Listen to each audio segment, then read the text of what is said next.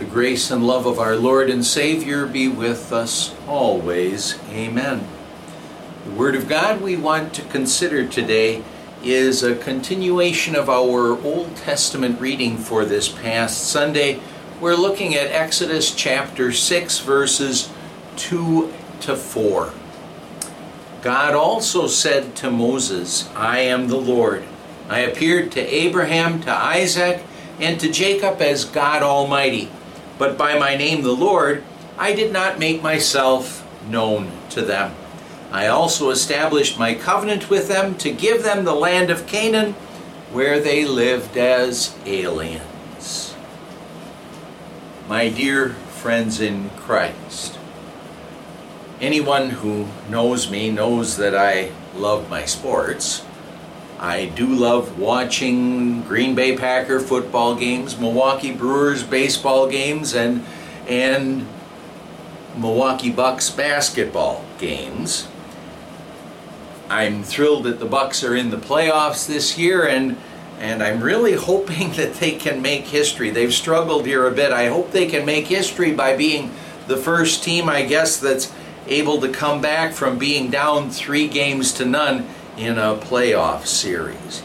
I hope they're able to do that, but actually, if you think about it, it's kind of amazing that they're even playing football, basketball right now because of the virus situation.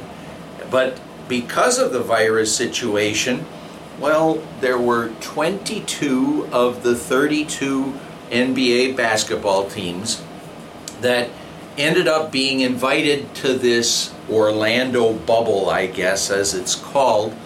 This Orlando bubble where people are following all kinds of special rules and everything to just try to avoid avoid problems with the virus. In order to get into that bubble, I believe that what they had to do is they had to sign an agreement, a promise, a covenant which would talk about all of the rules that they were supposed to follow in order to try to avoid the virus. And the document that the NBA came up with is about 100 pages long, more than 100 pages long, I believe. But I think that that agreement is one that really is probably driving some of those people who are down there a little bit crazy our reading for today.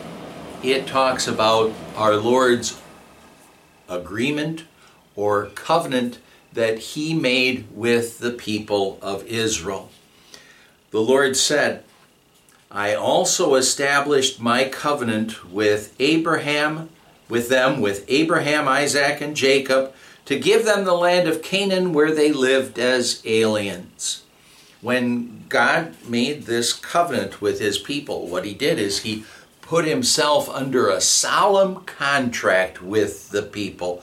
He placed himself under an obligation which just said that he was going to settle his people in the promised land of Palestine. And he did keep that promise. It was years later that it finally worked out, but the Lord did end up giving them the promised land. And, and the fact of the matter is, is that potentially they could still have be there today if it weren't for the fact that they weren't faithful to the Lord, that they rejected Him, that they didn't keep their promise to God. We live in a time when we live in a time when contracts and a person's word don't really seem to mean a whole lot to many people.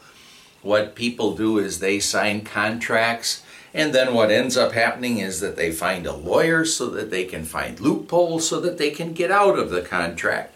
People get married and they promise to be faithful to one another till death do they part, but then what ends up happening? Oftentimes marriages end in divorce because people don't keep their promises.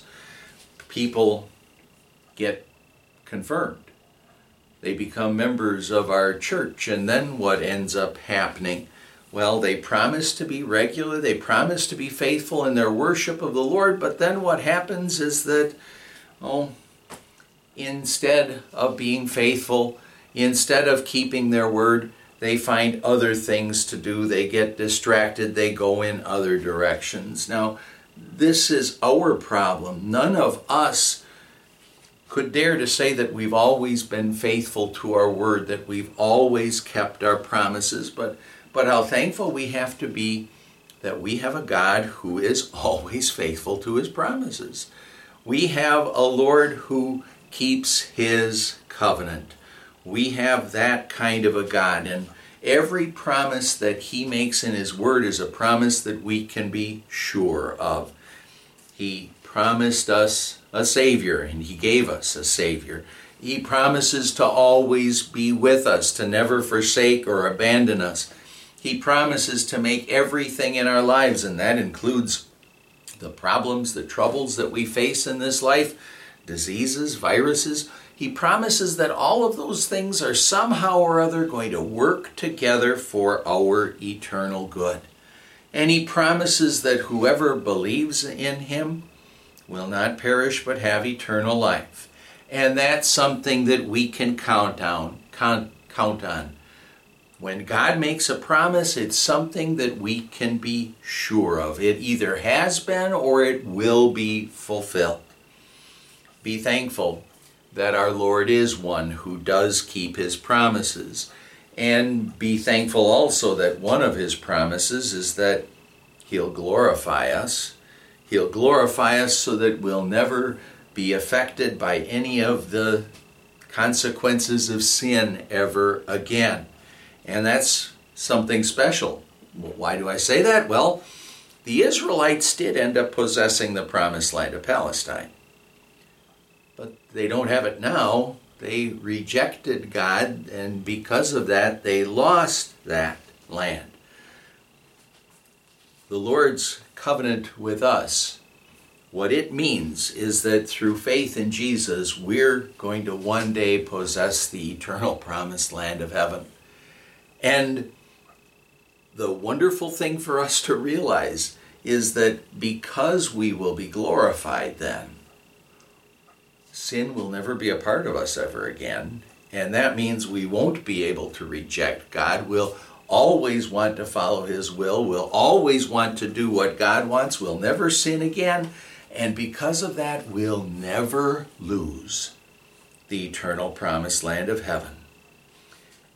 And that's why we can say, Thank you, Lord. Thank you, Lord, for your covenant, which is forever. Amen. Let's pray. Lord God, Heavenly Father, thank you for being a God who is always true to His Word, who always keeps His covenant with us, which means we can be sure of heaven forever. We pray in Jesus' name. Amen. In the grace of our Lord Jesus Christ, and the love of God the Father, and the fellowship of the Holy Spirit, be with you always. Amen. You might notice the different surroundings here today, and that's because I happen to be in Alexander's place as I'm recording this. Well, the Lord bless and keep you always. Amen.